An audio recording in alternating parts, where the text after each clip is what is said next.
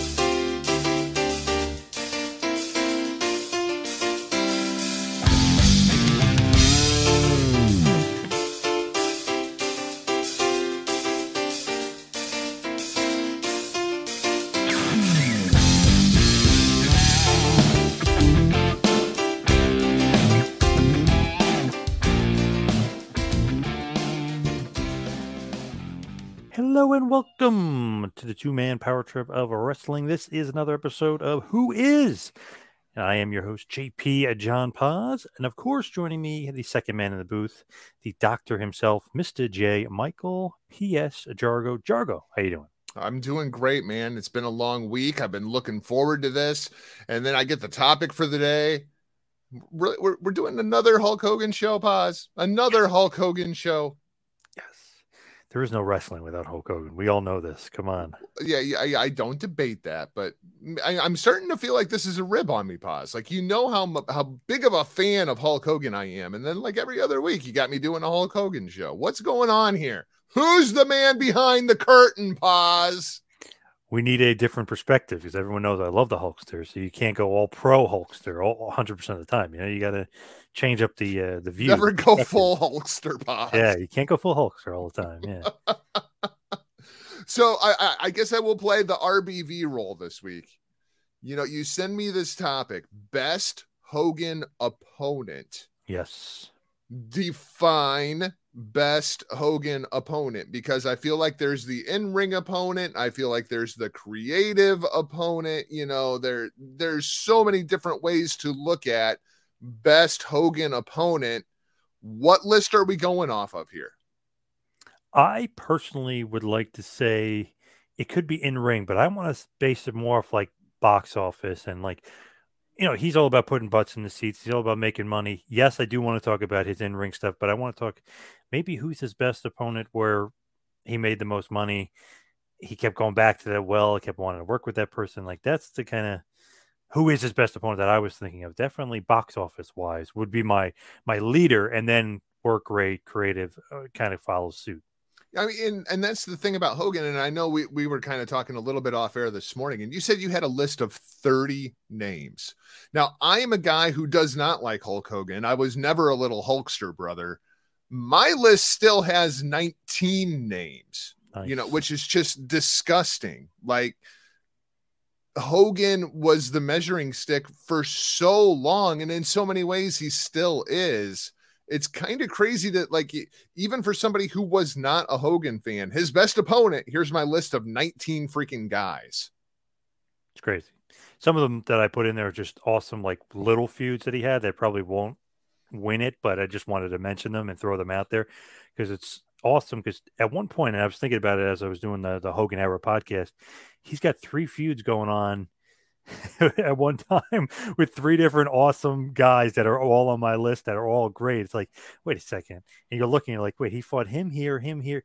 He's got three feuds going on at once. I mean, I, I love that kind of stuff. They almost did that a little bit recently with Reigns when he was feuding with uh, Lesnar. I forget who else. Oh, uh, Finn Balor. And then he kind of had something else going on. So I feel like they almost try to do that with like the big name guys. But Hogan was a special thing where it's like, man, this guy's drawing and selling out three different venues with three different guys. Like, it's crazy. Well, I mean, even uh, I love it when companies do this, and Hogan was always very, very good about doing it, where you run it back, right? Like we just saw it in AEW this week with Powerhouse Hobbs and Orange Cassidy. Like they're showing us highlights from their previous matchup. Orange Cassidy wins it in 15 seconds. They do a callback to it in this match. I love it when you have the years worth of history. And Hogan was so good about, you know, even like somebody like Warrior that like typically I don't think I would put Warrior on my best Hogan opponents list, right? Because I, I don't think WrestleMania 6 was that good of a match as I go back and I watch it now all these years later. We've had this conversation. Mm-hmm. But then he runs it back in WCW. So you have these years of feuds to where, where you know the Macho Man feud got, it ran for you know 12 years and they're these huge epic programs. And even somebody like you know the big boss man you can go back and you can find you know a decade of history in this on running feud. Hogan was always so good about that when he would pick his opponents to run stuff back. I love that. And that's such a thing where it's like he knows he can make money with certain guys. Let's run it back whether it is WCW, because it's funny. It's like, oh, he brings Warrior in, Havoc 98 sucked, blah, blah, blah. WrestleMania 6 did big business, or maybe it didn't work. But when he came in in 98 and Steve Austin was at the height of Steve Austin, WWF started their turnaround. They started to kick ass and really started to catch up WCW. Warrior comes in, they do a nostalgia act, and he's getting better ratings than Austin for weeks on end. So it's one of those things where it's like, okay, maybe it didn't work, but the box office, it did pretty good. The crowds are into it. They're selling out Havoc, which I mean, they would have sold it out anyway, but it's one of those things where it's it's like, yeah, it didn't work maybe match wise, but business wise, up until that point, it did work. And then all of a sudden, well, we don't need it anymore because Hogan already beat you. and then it's like, all right, I guess business uh, isn't needed. But he definitely well, did a little bit of business in those three months. And that's the thing, right? When I like, I have Warrior number 11 on my list. I think both of those matches were disappointments versus what you know I would think of of these two huge icons at that period of time inside of their career. Like WrestleMania six, I love WrestleMania six. I just I don't think the match is that good. Like I think that is the rose-colored glasses of pro wrestling. Like I think we all look back on because it was such a huge moment, right? Because you have the two baby faces against one another at least it's kind of presented like it's champion versus champion title for title like the intercontinental title held that much weight inside of the company because of the business that had been done to warrior getting the intercontinental championship. Like it felt like the mega powers exploding right? It was huge. And then you go back and watch the match and it's like meh you know? It, it, like it's, it's surely not savage and steamboat you know? I'm just saying Hey, the crowd is into it though. Absolutely. Absolutely. And that's why I, I have it at number 11 on my list because even though I don't think the matches were very good, best Hogan opponent, that WrestleMania 6 is the rose colored glasses of pro wrestling. Plus, box office, if you look at it, WrestleMania 6, eh, big money did well. Not even close to as good as WrestleMania 5 against Savage. I mean, Savage right outdrew them pay per view wise by two hundred thousand. I know it's in a bigger venue, but they make more money off of that that Trump partnership there and, and Trump Plaza, and them having that many more pay per view buys. It's just crazy. So that's why I have Savage, and I'm kind of teeter tottering if he's number one or not, because the feud really starts in '85 and it ends in '89. So I really have Savage. He's basically one, two, three on my list. I kind of keep changing around. You Interesting. I have him four. So Ooh. one, two, three. I ah. yeah. I mean, we're we're kind of in that that same. I have him number four on my list. So WrestleMania four and five, it's kind of like okay, the Mega Powers, Mega Powers explode, but all that business he did. Hogan isn't champ for a year. Savage's business is exactly where it was before. So it's like, wow, this guy must be a pretty damn good draw if he's drawing as good as Hogan. Warrior had the exact opposite effect. It went right. downhill, but not not crazy amount where it would like get later on, but it went downhill. So they had to go back to Hogan. But Savage is like, oh shit, this guy's maintaining. We're gonna lead this up. We're gonna have the big blow off, and we're gonna do seven hundred seventy five thousand pay per view buys, which was huge at that time. Right. And they're going to be, you know, just a huge box office attraction. So to me, it's like, wow, Hogan and Savage is awesome. Then they continue on their feud. You know, you got SummerSlam, and the tag match, no holds barred match. They have that big match, uh, Saturday Night's main event, where Buster Douglas is, is the referee. They have big matches in England. I mean, they're having matches everywhere, and it's like, wow, Savage and Hogan, whatever reason, I know Savage usually doesn't win. Maybe MSG count out, or this Boston Gardens count out, or some random thing, but he's not pinning Hogan but people loved this feud and it was making shit ton of money. And four and five was such a key, vital WrestleMania for just making tons of money doing that pay per view boom. And like, god damn, like Hogan and Savage are so uh, popular, so important. WCW runs it back, and they do even more business. Yeah. 90, obviously, they team 94, 95, they feud 96, they team back up in 97, they feud again in 98, 99. So it's one of those things where Hogan always goes back to, well, he saw money in Savage, and obviously so did everybody else. Mr. Slim Jim, ooh, yeah, he Well, was a huge star. I think the other thing with Savage that was important is the matches were pretty good, right? Because, and, and I've talked about this for years when it comes to a pro wrestling context, styles make fights, right? So you got Hogan versus Warrior, they're basically mirror images of each other, right? Like as far as the move set goes, the build goes, you got somebody like Hogan, you need somebody like Savage who's significantly smaller, was an absolute bump machine, you know, all these things that Warrior was not. So the match quality was so much better between Savage and Hogan because Savage was a world class worker and, you know, love him or hate him, Warrior certainly was not. Savage is very high on my list just because if you think about all the money they made from all those pay per views, whether it's WrestleMania 4, Survivor Series 88, then Royal Rumble 89, it was all kind of predicated around Hogan and Savage and that feud and the tension with Hogan and Savage and Elizabeth storyline and the Mega Powers exploding. And then uh, even later on, he's still still there. You know, he's getting his title shots here and there, but he's still there. And they're leading up to the Big Buster Douglas show, which did millions upon tens of millions and Right. millions of viewers. And that was a cool little storyline there. Like I mentioned, the No Holds Barred match and the movie, that whole thing, SummerSlam 89. So it just, man, they made a shit ton of money off that feud. And then WCW basically was like, well, we're going to do it too.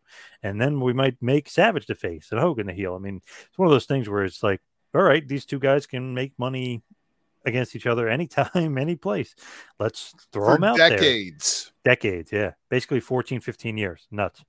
Yeah, it, it- it's really crazy when you look at it in context. And so, so I told you I've got Savage at four. One, two, and three all kind of go together because for me, when we talk about Hogan's best opponent, the answer is Bobby the Brain Heenan. Like to me, he is number one on the list, even though it wasn't necessarily in ring. The Heenan family and the ongoing storyline of Heenan and Hogan, whether it was the AWA through the WWF into WCW, like Heenan to me is clearly Hogan's greatest opponent, even though they never actually wrestled. And then to, for me, two and three come directly off of Heenan with Andre at two and Bockwinkel at three. Oh, nice. I definitely agree with Heenan. They actually did have a couple of two on three handicap matches. I think it's 86. It's Hogan and Andre against Stud, Bundy, and Heenan. But obviously, they're not going to have a one on one match or any, anything like that. I wish they would have. Like I know it would have been a- cool. Five minutes alone or something. Yeah. Yeah, like it's unfortunate that Heenan was, you know, basically made of glass by that point. So I mean, even in the handicap matches, you're not getting a whole lot of, out of Bobby the Brain Heenan. But if you actually go back and find video footage of Heenan when he was active, he was really freaking good. Yeah. It's awesome. I Love think of how much money he could have made throughout the 80s with that freaking mouth if he could have worked too. He had bump machine too. If you Yeah, watch some of the stuff. absolutely. Yeah, all over the place bumping. So Heenan is on my list, very high. I totally agree. Um, he would have to be considered. All the Heenan family stuff. So it's like funny. It's like he feuds with Stud, but it's kind of predicated with Heenan. Feuds Right. with Bundy, it's kind of Heenan. You know, he's doing the Harley race thing. It's kind of Heenan. Like I mean, a lot of stuff is not Heenan's fault, really. Storyline wise, I guess you could say, but he's riling up his guys, and you know, Hogan's the Hogan's the villain. I'm the baby face, or we're the good guys. He's the bad guys. But I even felt like on his commentary, he was such, doing such a good job, you know, berating Hogan, putting him down, putting over the heels. I mean, it was just perfect feud without even realizing like like they really love each other, like behind the scenes or whatever. They really like each other. Heenan says Hogan's the best, all this other stuff, but like in front of the camera, you're like, man, these guys hate each other. Heenan's always ripping Hogan. Yeah, I, and they made a ton of money together. And then even when you fast forward to WCW, when Hogan turns heel, Heenan's still consistent. Like I told you for years that Hogan was a freaking dirtbag and nobody believed me. And even though I'm the heel commentator, I still hate Hogan because screw the NWO. Like it, it was just, it was so fantastically done on both of those guys' parts. It's funny because he says at Bash the Beach 96, and who, but whose side is he on? And like, I, don't- like, I didn't pay attention to like so many people didn't pay attention because it's Heenan doing his heel stick and Hogan. Some people are like, oh, it ruined it. I was like, no, it didn't. I was like, it, it just kind of fell in line to what Heenan would say. and, and I, I think that's one of those things that like historically people that didn't live through it look back on it and Yep. for them it's ruined for anybody that lived through that moment in real time bobby heenan was right like that was the moment that you knew all this time Ho- heenan's been telling you what a dirtbag hogan is for you know 15 years at this point 20 years at this point and in that moment bobby heenan was right Do you ever refer to him as Bobby the Stain? Or is that just I me? do not. I okay. probably should, which is hilarious because you know, like I'm I'm the first guy to jump on like Michael Cole, you know. So Yep. y- you would think that I would, but I I think I just have like such an affection for Bobby Heenan because even like as a kid, like you know, you're not supposed to like Bobby Heenan, but he was hilarious. Like he was the first heel that was just like, damn. Like he's so good because there's a certain element of truth in everything that he says. You know, Yeah, he was so good. You couldn't hate Bobby Heenan, but you wanted to hate Bobby Heenan. And I, I think that's kind of where my affection for heel wrestlers really started was with Bobby Heenan. He's a guy you love to hate, but Yep. like you you hate to love him too. It's like it's like a mix, but then you're like, damn, I love this guy. Like I just love his whole act. Weasel, weasel. You get caught up in all that stuff. He's so good at it. And you see it a little bit in Dan Lambert now. You Yeah. know, where, where he actually responds to the crowd when they hit him with these stupid chants, and Heenan's reaction to the crowd when the weasel chants would start is what actually sold it and why it became a thing. Yes. Oh, so good. Um, as far as Heenan, he's very high on my list. You mentioned a guy that I was teeter tottering if he was number one or not on my list. Andre the Giant. All again predicated because Heenan is goading him, saying, Oh, Hogan got a bigger trophy. Oh, Hogan's the champion. Oh, you're undefeated, but Hogan never gave you a title shot. Oh, you won another battle royal. Hogan's not giving you a title shot. He's really in Andre's ear, egging him on and teasing him on. But man, Andre Hogan, talk about box office, like we said a million times, the slam that leads on all the WWE shows. It's the first thing you see. Why? Because it's the most important moment in WWF history, and it's Hogan slamming Andre the Giant and beating him at WrestleMania 3, which sets up Survivor Series, SummerSlam. Pat Patterson and Vince basically said, How can we make more money and milk more money out of this feud? Let's just keep creating more pay per views. Oh, people are going to buy it? Yep. Hogan and Andre, just throw them out there. So Andre teeter tottering right now on if he's number one or not on my list. If we were talking about an in ring competitor, I have to put Andre number one just because of the historical significance of Hogan versus Andre. Like to me, pause, would we be sitting here having this conversation right now if Hogan doesn't slam Andre? Like, I mean, I Hmm. it's that big of a moment in professional wrestling history. It changed the entire business, especially from a television perspective, from a marketing perspective, seeing them draw that many people made really legitimized the WWF at the time and WrestleMania as this huge like cultural event. I mean, it, it's really hard to not say Andre is number one.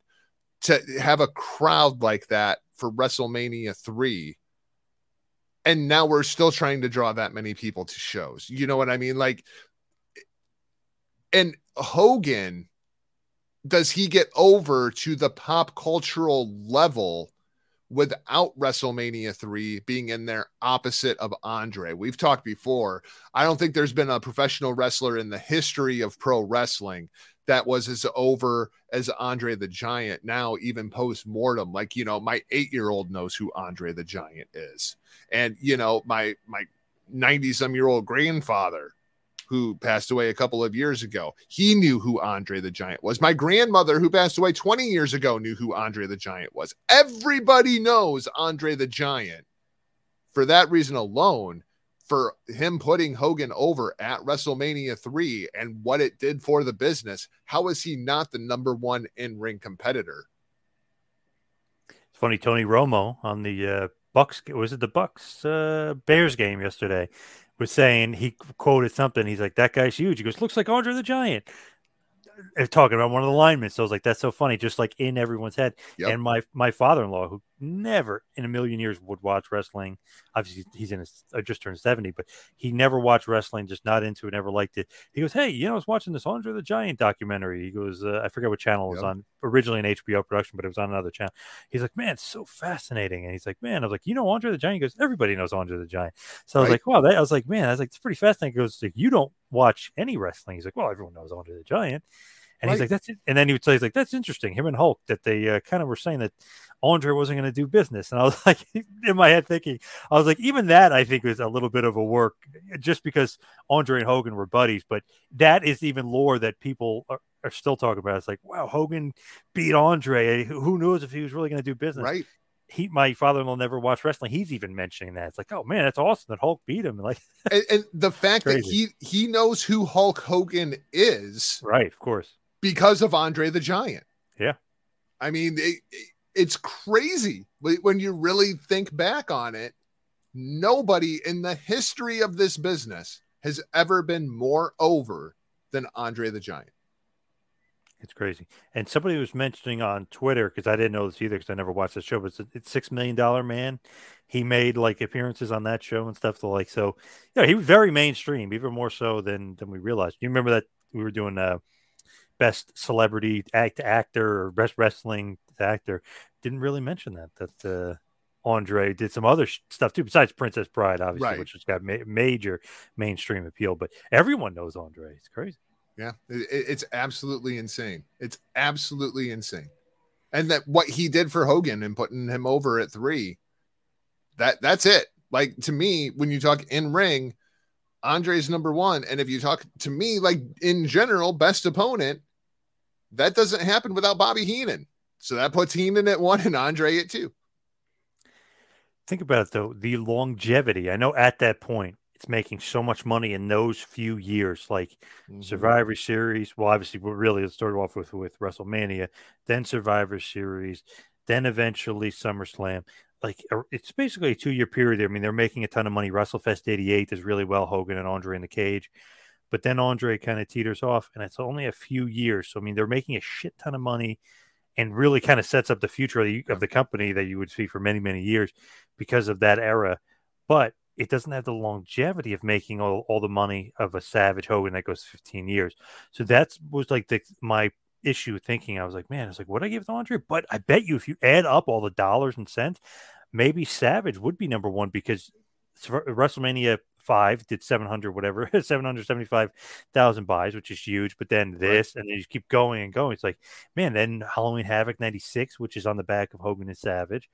I mean it's like man uh, Uncensored 98 I I know Uncensored 98 that cage match isn't that great but they sold the pay-per-view on that and any pay-per-view Hogan's on you know it's going to make more money. So man that that's why I was thinking I was like maybe Savage might take it I don't know. But then I was thinking of another guy that he worked many times and wrestled in WWF and WCW and created WrestleMania 1 with him. What about the Hot Rod, Rowdy Roddy Piper? He's got to be high up on the list. Piper is on my list, but not nearly as high as I thought that he would be. Hmm. Um, which is interesting because when it comes to I Hogan, for all of the negatives that I have to say about him, as an in-ring competitor was so freaking good on the stick. And it was really, really hard to find somebody to put opposite of Hogan on the stick that you thought was actually better than Hogan. Right. And Piper was kind of the first guy that really, really brought that, where it was like, you know, I, I you get it all pumped up for the Hogan promo, brother. And then Piper would come out and just freaking bury it. Like he made Hogan look bad on the microphone, you know, because he was freaking Roddy Piper and he made an entire career out of doing that to a awful lot of wrestlers. But for some reason, when Piper would insult you, it cut a little bit deeper and it made things a little bit more personal. and their matches always felt like fights. Like they were going out there and just throwing freaking hands. Like this is somebody that like Hogan, it's not just about beating this guy. Like it was really personal for Hogan. It wasn't about the championship, it was about his pride because Piper was just cutting him so deep. Really, really good stuff. I thought I would have Piper higher, but I've got him at eight on my list, which just seems insane to me until I look at the names above him. So WrestleMania one is basically created because of Hogan and Piper. Rock and Wrestling Connection, Hogan Piper, the cartoon, Hogan Piper. So it's a lot of like, you know, as Piper said in WWE, running neck and neck and being that top heel to, to Hogan's top babyface. Uh, I like the match at WrestleMania 1. Obviously, Orndorff and Mr. T involved. I like the match at Wrestling Classic. I like the war to settle the score. I feel like you're right. Always was a good brawl, but Piper stood toe to toe, and they man, they would beat the hell out of each other. Yeah. Usually shorter matches, not like crazy long, but they were great matches that you were like, oh man, I wish there was a finish, or oh man, I wish it didn't end that way because it kept you wanting more and more. But then there was kind of no finish to it because apparently Piper wouldn't do business, brother. So there wasn't really a finish per se to that feud. Really, Mr. T kind of takes over and they have that boxing match, and then eventually Piper turns babyface. But I feel like th- that's like one of the things like, man, we didn't get to see the finish. But then shows up in WCW. Run Halloween back, Havoc. brother. Yeah, again, run it back. Hogan uh, was the, according to Sullivan, Kevin Sullivan, of course, was the guy that really wanted Piper to come in and not just like, oh, I want to beat this guy. He does a lot of good business with him. He drops to him first, loses to him at Starcade when Hogan and him are doing the, promo face to face at Havoc 96, Hogan's just letting Piper go. I mean, maybe he couldn't keep up with him because Piper's nailing him with shot after shot after oh, shot. Man. But it's awesome. Like Hogan's like, all right, we were neck and neck, like almost trying to end it. like, all right, let's get out of here. Let, us uh, okay. That's enough, brother. That's enough. All right. Because man, that is one of my favorite promos ever. It's so damn good. So you're bored, are you? Like you're like, oh shit, it's on now and it's so good too because they don't cut off Piper. The pay per view just ends, which right. I personally love. People like, oh, he should have stopped in pay per view. No, it's awesome because the next night on Nitro, you're like, I gotta see what the hell happened. They were still arguing with each other as the pay per view went off the air, and meaning the pay per view went the full three hours too. They didn't like cut it off and it's over. I mean, they right. went. To, he's cutting promo, promo. So I just loved it. Even though some people were like, oh, the matches in WWE were that good uh, underrated Starcade 96 match. That match is great. They're brawling like crazy. They're really trying hard. It feels like a fight. It ain't yeah. pretty in any way, shape, or form, but it feels like a fight maybe Super Brawl and Havoc, maybe uh, they fall short, obviously, and uh, Havoc, they both seem like they're a little injured too, and it's a weird cage match, but maybe those fall short. But Starcade 96 is good and should have got a way higher star rating from Meltzer, way yeah, higher, at least three to me. I mean, because they were trying their ass, the crowd was going nuts, and the, the creative was so good going into yep. it. Show us the hip piper that whole thing. It's so good. I mean, and to think like, okay, these guys made so much money for WWF, let's run it back oh, not only did they make so much money for WCW, that's was was the killer for WWF. That's what started the 83 weeks was the Sting. Like, what the fuck is going on with Sting? Okay. Piper comes in, you're like, oh shit. Something's going on here. They Hogan beat Savage, like that's the end of that. So it's like, okay, where do we go from here? Fucking Piper shows up. Holy shit. That was obviously the NWO plays a huge part of it, and Hogan being Hollywood Hogan, but the Piper thing kind of set set it off. We're like, wow, anybody can show up, anything can happen. We're gonna get dream matches. We're gonna get match of the century. Hogan's finally gonna get a win back too. I, you know, she's gonna cheat at Super Brawl, but, but you know, he jobs to him first at Starcade. To me, it's like, man, they made a shit ton of money with Piper, and that spans decades. Yep, absolutely. And you mentioned another name there that was happening kind of at the same time, and a name that I do have above Piper is Sting. Uh, mm. The hmm. entire NWO Sting angle, I, obviously, it was the hottest thing in pro wrestling until Starcade, right? Yep. And, and, and the way that things ended up going down. But even if you fast forward it years in time, TNA when they were doing Sting and Hogan, right? I mean, like yeah. that's another one of those feuds that spanned multiple companies that just never really you know, yeah, they might come together for a little bit, but you know it's going to blow up because it's Sting and Hogan. How high did you have Sting on your list? I have him sixth or seven. One, two, three, four, five. Basically six, but I could flip him with seven. But uh, I have him at pretty damn high because if you think about it, NWO, WCW, huge. It's killing the WWF. It's not like it's by itself and it's doing this big business. To enable to kill the top dog and who had a 40 year, you know, advantage on you or whatever you want to say, a huge right. jump on you is awesome. And it's like, okay, you got Hollywood Hogan, you had Piper. How do you keep going up? How do you keep making more money? Sting.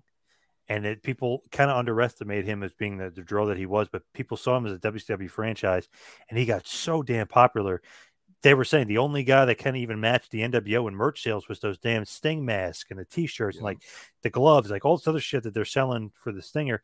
He was the other guy. He was huge for them. So it's like, okay, Sting maybe didn't draw great money with other guys, maybe other than Flair. And if you look at TV ratings, him and Flair right. always drew huge ratings. But it's like Sting needed maybe the Hogan, and Hogan needed Sting at that point, and they're doing eight hundred thousand buys on friggin' Stark. I mean, it's almost beating and, and, maybe even surpassing WrestleMania 5, which was the king of the hill for years.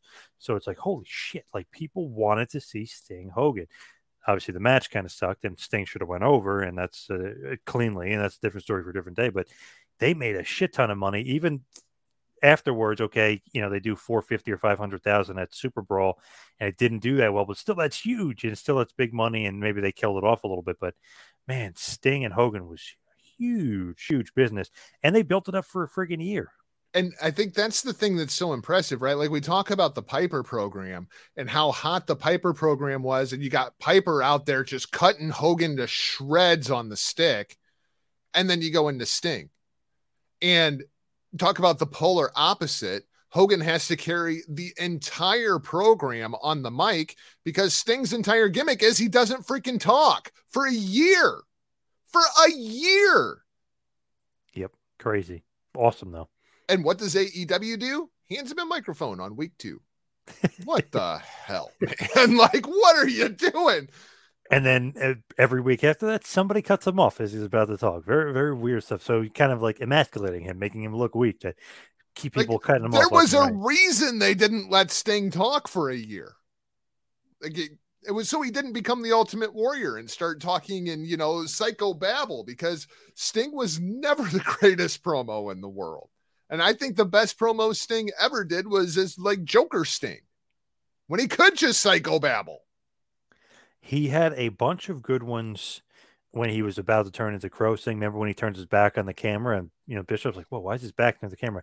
You could stick it like he's got he. There's Ben, but he's good in short bursts. Obviously, he's not Hogan on the mic. Yeah, give it, give him ninety seconds tops. Yeah, like he's good in short bursts. He'll get the crowd into it, but that just shows his charisma. That like the guy just stands there and you're like, "I love this guy." Oh, like he did like how yep. much charisma do you have to have where you don't speak and people just like, I love this guy.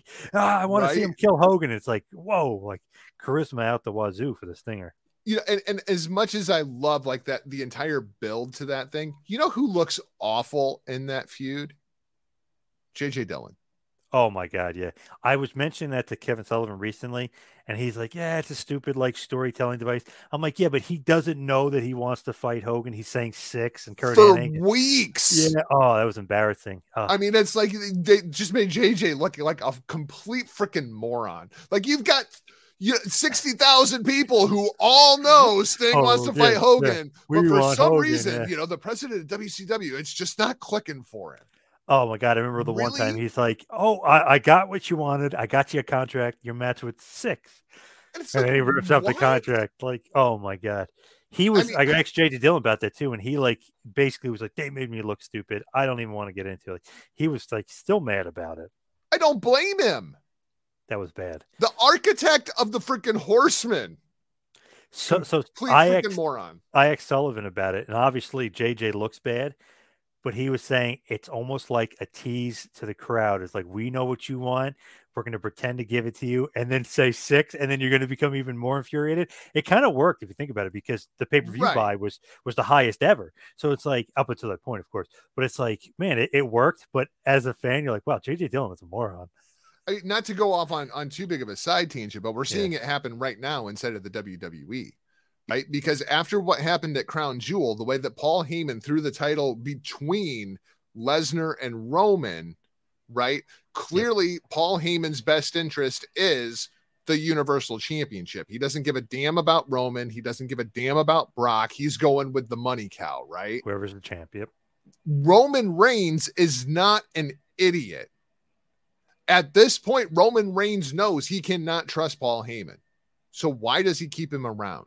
Like it's making Roman look bad because like all of a sudden Roman's an idiot and doesn't see what everybody else sees. Come on, like it, it's But just, it's it's, funny, the insulting to the fans. You the know, way uh, Roman like talks to him, it's almost like he knows he doesn't trust him. It's weird, like when he tells him to do stuff. So yeah, there's something there. I don't know. They're trying. I don't know. Hopefully, they're gonna expose it. But I feel like Roman's about to not turn on him, but I feel like something's gonna pop off with those two.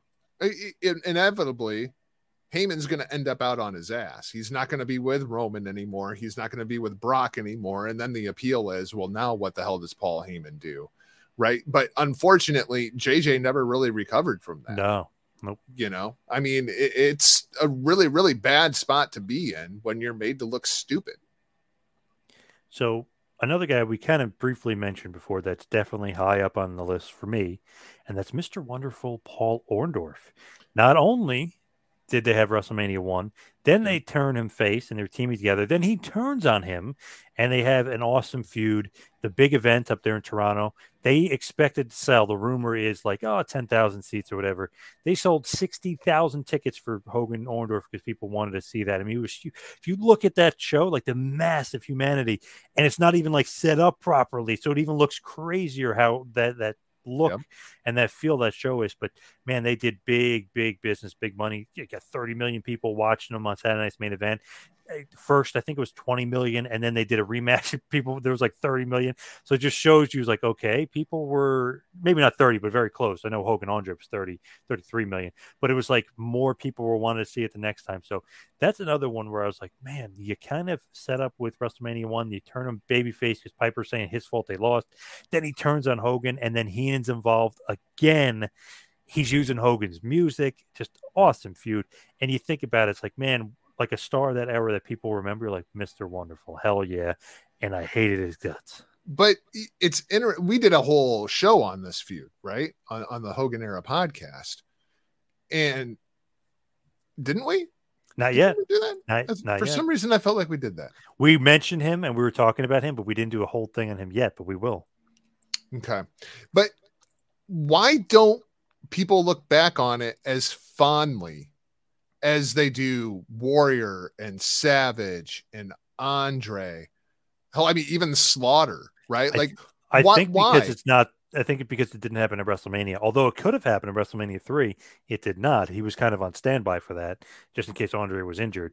But um, and people would have bought into it. I think. I mean, just they were so into that damn feud. I think because it wasn't on a big show, people don't remember the big event as fondly as they remember WrestleMania three, five, six, or seven, and that poster. I think that's it. If you get Hogan and yeah. Orndorff on the poster staring at each other, people are going to remember remember that. Yeah, it just it seems like it's almost like the lost feud for Hulk Hogan. which makes no sense because they made so much goddamn money off of it and they kept it going for months on end. Yeah, it, it, it- but it, it Years I on mean, even when like WWE talks about Hogan, right? Like they bring up all these other names, and it's like they stop at WrestleMania three. They don't tell any of the story like between like the Sheik and WrestleMania three. Like that all feels like it's just kind of like this lost period of time for Hulk Hogan and Hulkamania. It's so weird to me. I don't get it. It's strange. I guess it's because there was no WrestleMania. There's no poster. There's no kind of reliving it every year. But man, they made a ton of money. They Yeah. drew, drew everywhere. Made made God knows how many millions of dollars that those Right. two did. But it's funny because Hogan always says, "Oh, he stiffed me a lot and stuff." Orndorff was not a guy that works soft. You know what I mean? Maybe some guys want to work a little softer with Hogan because he's worth so much money, so valuable to the company. But he wasn't that at way. that time. I, I like. I think maybe that's the thing. Like Hogan wasn't worth all of that at that time. This is the building of that, you know. So it's like Hogan didn't become that guy until he beat Andre. But I think you know he's still like the number one draw in the company. So it's like, man, maybe not working with stiff, but Orndorff, man, he's he's laying it in there. He's working him, and Yeah, you know what's Hogan going to do? Orndorff is like a legit badass tough guy. He's probably he would probably kill him in a fight. You know, so absolutely. Hogan's going to go along to get along, of course, but also he's going to keep Orndorff in the back pocket because he likes making money. Yep. Nope, I completely agree. Now let me ask you this, Paz, because I had these two guys side by side, and I really kind of went back and forth over which one I had higher than the other. Where do you have Ted DiBiase compared to Paul Orndorff? Oddly enough, though, this is very weird because DiBiase didn't have that big time one on one feud with Hogan. They did do a bunch of house shows. They did do you know main events and stuff, and and uh, some TV feuds as well. I have oh uh, DiBiase way lower, way uh, lower. Yeah, way lower. I have Orndorff maybe maybe too high. Maybe that's the smark in me having him way high on my list. I have Orndorff in my top ten, but DiBiase that is an awesome feud, and I had to put him on the list. Just I love that feud. He mm-hmm. plays a big role, obviously with Andre too. Yep. But I felt like it's almost like if it was, let's say, DiBiase Hogan at WrestleMania 4 as the main event, DiBiase and that poster feel again, he'd be higher. But we got DiBiase Savage and not so much Hogan. So that's why I didn't even know DiBiase definitely plays a big role and definitely had an awesome feud with him. They should have, or not should have, but they could have had a WrestleMania match or a bigger pay per view match where it's not a tag match like SummerSlam. I, th- I feel like they should have had a singles match. I agree. That's another thing with Hogan. It's like those why not one on one uh, pay per view matches were so special. You like hold on to them, and I think you put him at a higher regard. But he should have. I mean, I mean that would have been awesome, and like, people would have bought into it because he's such an you know awesome heel. Right. What? So why didn't it ever happen? That's the part that I don't understand. You know, like because I mean, even as part of the Andre feud, like yeah, DiBiase was the perfect supervillain behind the monster. You know what yep. I mean? Like that that whole presentation was just so freaking cool. And then you got the all-American guy who's got to go through the monster to get to the dirty sleazebag Lex Luthor kind of freaking character that like Superman should just absolutely destroy. But for some reason we never got it. And and the only thing that makes any sense to me is that Hogan didn't want to do it. What I don't understand is why. Like, was it just because, like, DiBiase's style? Was it because Hogan would just have to sell so much for DiBiase, and and Hogan was not into that? Like, wait, it had to be a political thing on Hogan's part to me because, like, I don't see any logical reason why that was not a bigger match inside of the company to me, I don't know, and it's strange, but it's almost like they went in a different direction. But they did have some one-on-one matches and some house room feuds and some TV feuds and stuff. But it was like intermediate feud where it wasn't the main feud. Like again, where Hogan is feuding with two guys at once, or the one guy's is like main feud for the pay-per-views, and this guy's this feud. But DiBiase was like the biggest heel in the company at one point. I feel like he definitely could have gotten that spot. And it's funny when he did end up in that spot Savage was a champion. So that's who he feuded right. with. Why Hogan feuded with Andre still. So, and then all of a sudden the Twin Towers came into play. So it's like you're kind of feuding with Boss Man while DiBiase's there, but Boss Man is kind of getting the more high profile matches. So weird. Yeah, it, it, it's just uh, one of those that just never really made any sense to me why that match didn't happen because it, it seems like it should absolutely like destined, you know, and I kind of another guy that's on my list, Ric Flair. Yes. Like it's it's the match that should have happened and it kind of feels like the same thing where they do the house show loop. They had a ton of singles matches against one another and then Hogan's like, "Yeah, it doesn't work for me, brother. We're not doing that on the pay-per-view." Like what?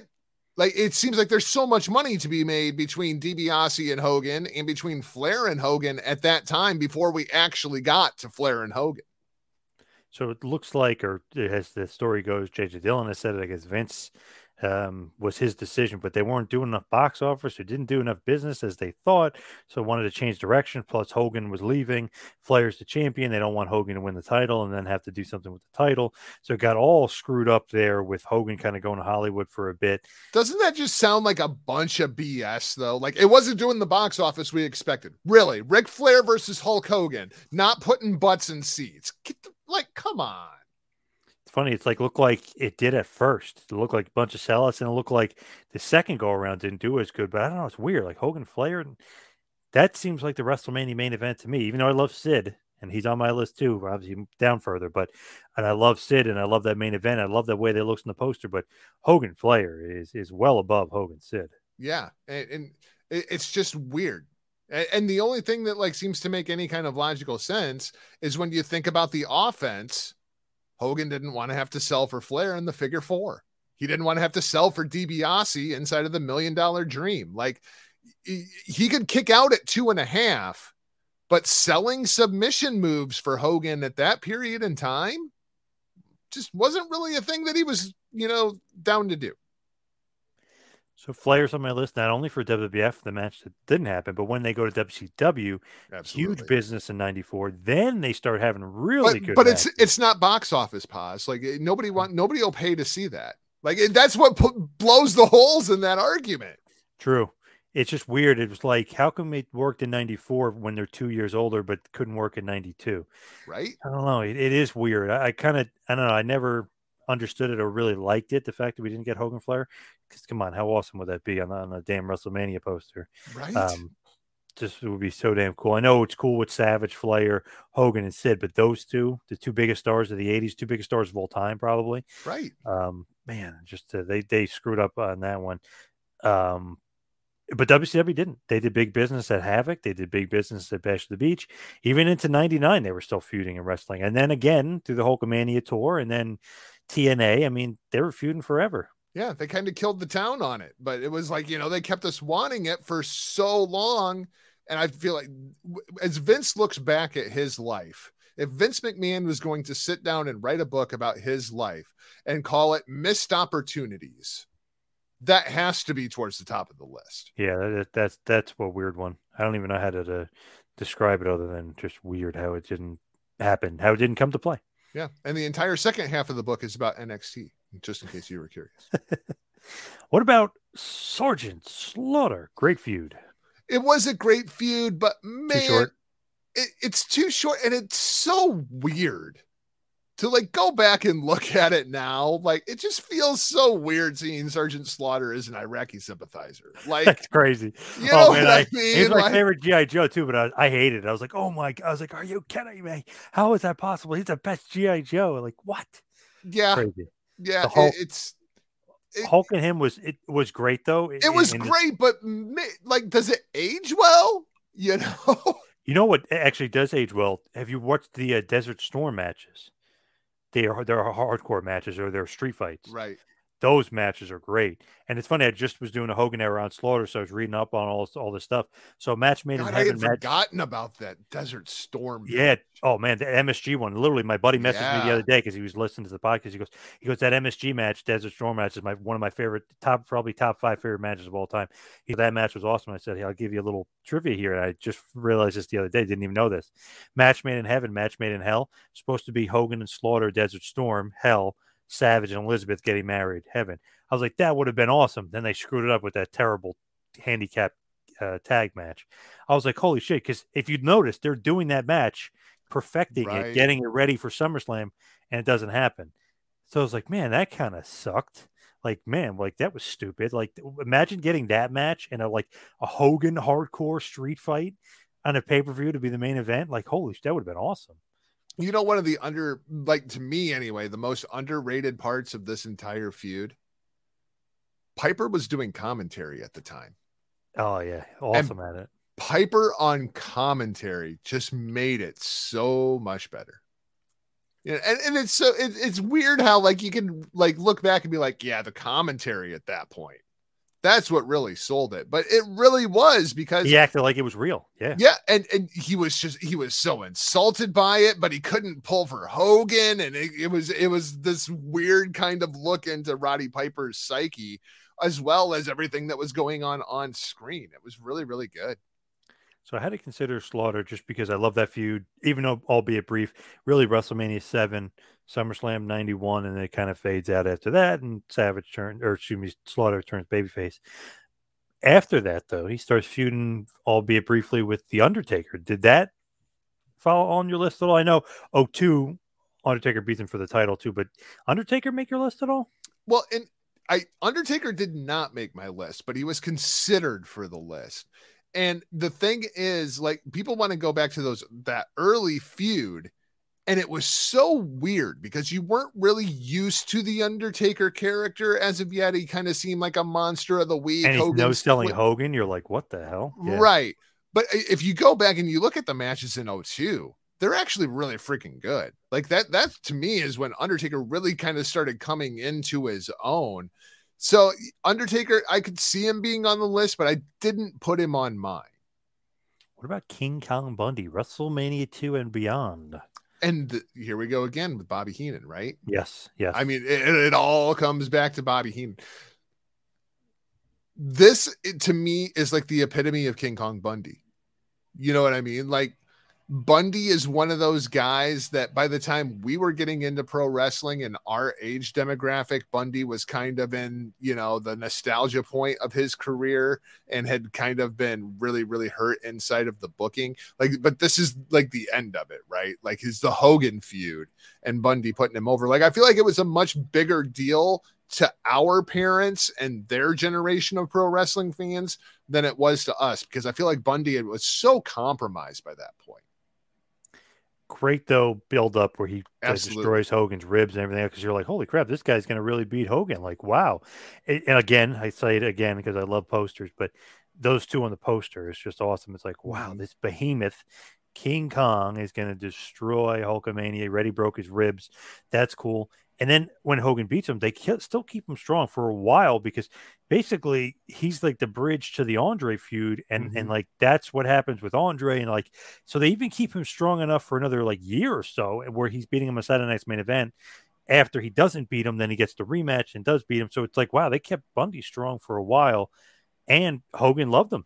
Hogan Yeah. brought him to Japan years earlier, but Hogan loved him, and he uh, Bundy loved Hogan. He always said he's like, oh, Hogan made me so much money. So, Yep, awesome feud to me, and I had to put him on the list just because maybe it's not going to win or anything, but any of those top tier Hulkamania era, Hulk era top feuds, WrestleMania style, got to be on the list. So, Paz, as we're getting close to the 50 minute mark, I see there's still names on my list that you haven't hit. I can't imagine how many names you've got left on yours. I got a bunch. So, want to run through the one, run through yours, and I'll I'll see who I have and who who's not. Well, I, I do have the Giant. When the Yes, Giant debuted inside of WCW, I have him on my list. I, I I thought that entire feud was great until you know the Giant ended up joining the NWO. I mean, it could have almost been a continuation of Andre Hogan, right? Like you Yep. could have kept that going for years, and instead WCW kind of blew that one. I do have Zeus on my list. You got Zeus on your list, Paz. Hell yeah. Is that like the most underrated Hogan feud? Like th- Zeus was terrifying to me as a child. I love Zeus. Great, great small feud. I mean, obviously it's shorter in, in time span, but I just love it because of the movie, his look, his presence. Okay, he's not a good wrestler, blah blah blah, but just his look, and his aura. You're like, man, this guy is somebody, and he's huge. I mean, he's just a monster of a man. Yep, absolutely. Bully Ray, I have on my list going to the TNA feud with Whoa, Aces and Eights and. Hogan. Oh, come on, man. You got even got Brooke Hogan involved in that feud. It was great stuff. I've got Sid on my list, although Yes. not as high as I, I, I kind of wanted because, you know, Ric Flair. Like the match shouldn't have happened, even though I thought it was Yep. actually pretty good. Uh, one name that we has not come up yet that really kind of surprises me you haven't mentioned was Vader. The Vader Ooh, feud He was- was, next on my list. That I was going to mention after Bundy. Yes, I love that freaking brutal, man. I love the matches with Vader and Hogan. They were great. And it's funny because Vader supposedly was scheduled, so he thought to win one of the matches to have like a trilogy fight, but Hogan didn't want to lose. They kind of, if you remember at one point, Flair, who's not even in the match, takes a loss for Vader. It was like, it was like, it basically, Right. Sullivan said, I need to protect Vader. I don't want him to lose. If Hogan's not going to put him over, what can we do? So, like, Flair gets volunteered to lose. it's like, didn't make sense. But it was like the only way Hogan would go through with it. And where Sullivan was like, stomping his foot down, Vader's not losing at this point. Not yet. So then eventually, when Vader does lose, it's like the blow off to the feud. When then Vader obviously turns face a little bit, and then he's eventually gone. But it was funny. It's like, oh, you kind of want the guy to win to keep the feud going because he's such an awesome heel and an awesome monster. So they found creative ways to just kind of keep it going. Now I love Vader, and I, I I think Vader's best stuff all took place in Japan. And when I wonder as to why Vader never got as big in the States as he did in Japan, I feel like it's because of Hogan. If Hogan would have just put Vader over once, he could have been a legit main event star. It was weird where Hogan was at that point. I guess he and he just kind of getting in, just getting the title. He didn't want to put him over, but he definitely should have. And to me, Yep. that should have been Starcade, not Butcher. It should have been Hogan Vader. Should have been the Starcade main event. That would have because Starcade '94 Yeah. does not does not sell well at all for a Hogan pay per view. For a regular WWE pay per view, sure, but especially compared to Havoc, Havoc did like hundred thousand more buys with Hogan Right. Flair retirement match. Imagine if it's Hogan Vader. I mean, they did good buys for Uncensored and the other pay per views in Bash of the Beach. Um, so like, of course they would have done good. But if you think of Starcade, like, wow, Hogan Vader, And that would have been awesome. I feel like it followed him for the rest of his career. Like no matter what he did, there like that ceiling was on Vader. Like he, you knew he was never going to get over that hump. He couldn't Which beat Hogan. sucked too, because man, that Sting feud was awesome, and him being the champ for a year is like, man, he he got over that hump. He should beat Hogan. Just didn't happen. I guess the timing just wasn't right. But I feel like he should have gotten one win, and they could have had the trilogy, and Hogan goes over. But How about Kurt Angle? You got Kurt Angle on your no, list. No, I did not. Nope. Although Yeah, I do love that match. No love for TNA, huh? I do love the King of the Ring match as well eh, in 02. I, I I feel like those two are really really good opponents because you had like you know the size and the kind of burly strength and the the, the brawling style of Hogan versus you know the Mr. Olympian broken freaking neck Kurt Angle. When people talk about you know some of the best matches of Hogan's career, I think Angle might have been one of his top like two or three in ring opponents. Like those Oh, matches on the Hogan scale are really freaking good. What about the Big Boss Man? See, and Boss Man's one of those guys that like he was borderline for me as to whether he should go on my list or not because yeah, it was cool and it was a great feud, but like best like when I'm thinking of like, you know, the greatest, like Big Boss Man, really? But he was he was a strong bridge between the Andre feud and the Savage feud because you needed something in between where you're actually going to make money. You can't just go, okay, he's eventually going to feud with Savage. Like you got to keep the crowd up and making money, so you need that strong base. And he carried the the the cross. I mean, he carried it all the way. Basically feuded from 88 to 89 with Hogan, and they have a few awesome cage matches. And freaking Hogan is doing top rope suplexes off top of a cage, and Boss Man is taking it and flipping over as Hogan takes him from uh, from one side of the cage to the other. They've had I don't know just awesome chemistry, awesome matches, and he was a rookie, not rookie, but rookie to WWF at that Right. point. And Hogan is really putting him over strong. To me, I love the Twin Towers. I just thought like that was a really good glue feud where you had to glue Andre and Savage together, but you needed something in between and somebody to create that rift. Boss Man at the Royal Rumble, uh, basically eliminating Hogan. Survivor Series 88 before that with the Mega Powers and the Twin Towers. Eventually, after Hogan wins the title, he still has to hur- hurdle that mountain. So I don't know, I had Bossman pretty high in mine. I love that Bossman feud. I, I think that feud would have been better if Boss Man wasn't in the Boss Man gimmick. Oh.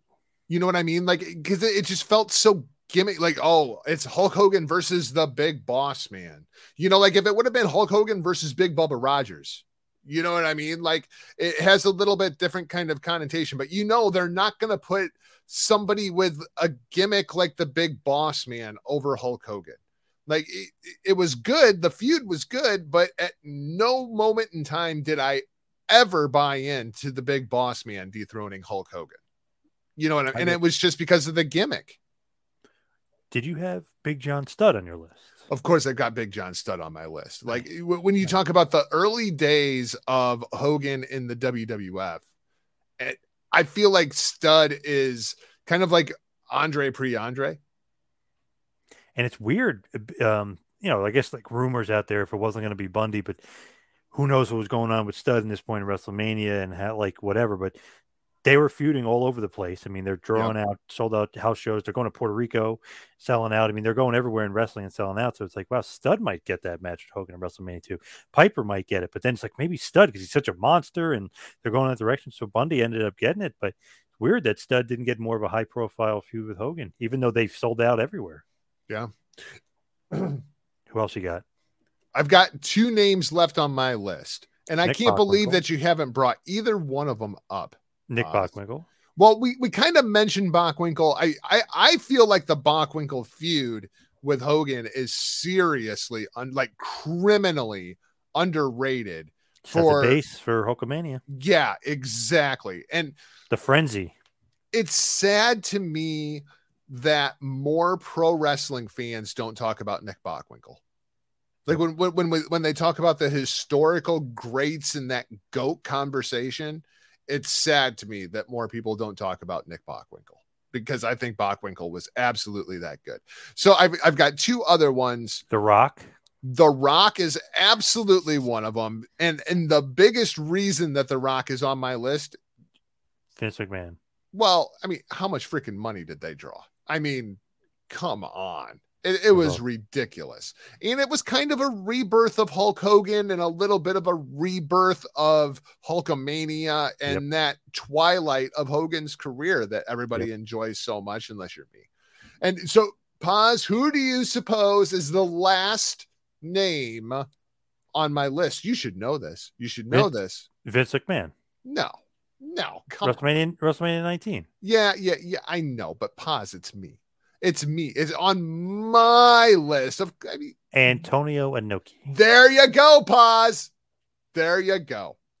When you look historically at butts and seats, at Yes. revenue generated, if you go for the interest rate and you adjust yen over to dollars, Antonio Inoki is probably right up there, you know, with, you know, Rock, Andre, Savage, like Inoki and Hogan. I feel like that was a huge part of Hogan's career that people just kind of sweep under the rug. And I don't understand why, because I thought that feud was great. I thought tho- that's some of the best Hogan matches that you're going to see. Just some other WWF names throw out there. Earthquake. Dr. D. David Schultz. They had an awesome feud. Absolutely. These are kind of like intermediary feuds to me. I know Hogan and Earthquake did main event and stuff, but to me, um, these are like other feuds. Dr. David Schultz, they had some awesome barn burner matches and blood and Uh, everything. They're great. I will say Earthquake kind of in that same category as Boss Man to me. Like there was no way they were putting a guy named Earthquake over Hulk Hogan. um, another uh, house show feud, and in you know the regional TV feud, Harley Race. They had some Mhm. freaking awesome matches, That's another remember- one. Why didn't that happen? right? And it's awesome too because Harley Race comes out on a house show, beats the crap out of Hogan. Hogan comes back out, and you know the I forget um, was it Philly maybe? He comes back out and he's like, "I'm fighting him next month," and blah, like it, it- like the crowd like crowd is nuts. They're into it. It's selling out. I mean, Harley Race and Hogan was awesome. Another guy, Bad News Brown and Hogan had some Ooh, awesome that's a ones. good one. Good one. Te- Terry Funk and Hogan had a brief, really Saturday Night's main event style feud where it happened on a few of those shows. Awesome. Don Muraco and Hogan had some barn burners. And then finally, for WWF on my list, I had Mr. Perfect. The rumor was the WrestleMania 6 didn't happen, but I love that feud nonetheless. And then just some WCW feuds Lex Luger, Goldberg, DDP, and then WCW slash TNA Jeff Jarrett, which almost was like a feud Ooh, that, that's a good one. which didn't happen, but it should have. And more mean, matches anyway. when you talk about the Jeff Jarrett feud, it also almost feels like you know Vince Russo should have been on your list. Like you know, like like yeah. Russo and Hogan, and, Yep. and Jarrett was kind of a, a part of that. You you brought up Curt Hennig. Is that another one of those? Why the hell didn't this match happen? Like it because that's another one that even like just having that feud happen, and if Hogan would have just put Perfect over once, Perfect would have been a legitimized main eventer. And it's funny too because he's still feuding with him leading up to WrestleMania six, and, and, and Perfect and Genius are involved with the Warrior thing. But I feel like when Hulk eliminates him at Royal Rumble, that's almost like Yeah, get rid, like like getting rid of this feud. You know, moving Yep. on to the next one. Like, damn it, should have should have been more of a high profile feud. would have been a good match too because I- Oh. if Styles make fights, Hennig would have been a bump machine for Hogan. Yep, I agree. So it's that time. Who do you got? Who is number one? Who is Hulk Hogan's greatest opponent? Well, it, it- it's difficult for me, Paz, because I feel like the correct answer is Bobby Heenan. Uh, like all these names that we have talked about, like half of them are connected to Bobby Heenan in one way or another. But if we're going in ring, I'm going to go with Andre the Giant. Who do you got? I was leaning Andre, and he was kind of the first name I wrote down, but I wrote down Macho second. I was like, man, I'll keep going back and forth, but I'll go with longevity in the box office because not only did it start in the mid 80s and really popped off at the end of the 80s and went into the 90s, and then it went to WCW and really ended at the end of the 90s. and then Savage is still ripping apart in that that uh, rap album, still going, still going on. I got to go with Macho Man. Not only is my favorite Hogan feud, but I think it is Hogan's best, just because if you go longevity, add up all the box office, it's probably his most profitable feud, and that's probably why he kept going back to that well. If beaten, I know Savage hardly ever beat him, and people think at, at points it's a rib, like oh Hogan's got to go over on Savage, you know, stuff like that. But I got to go with that feud. What a freaking moneymaker! Two of the biggest stars ever.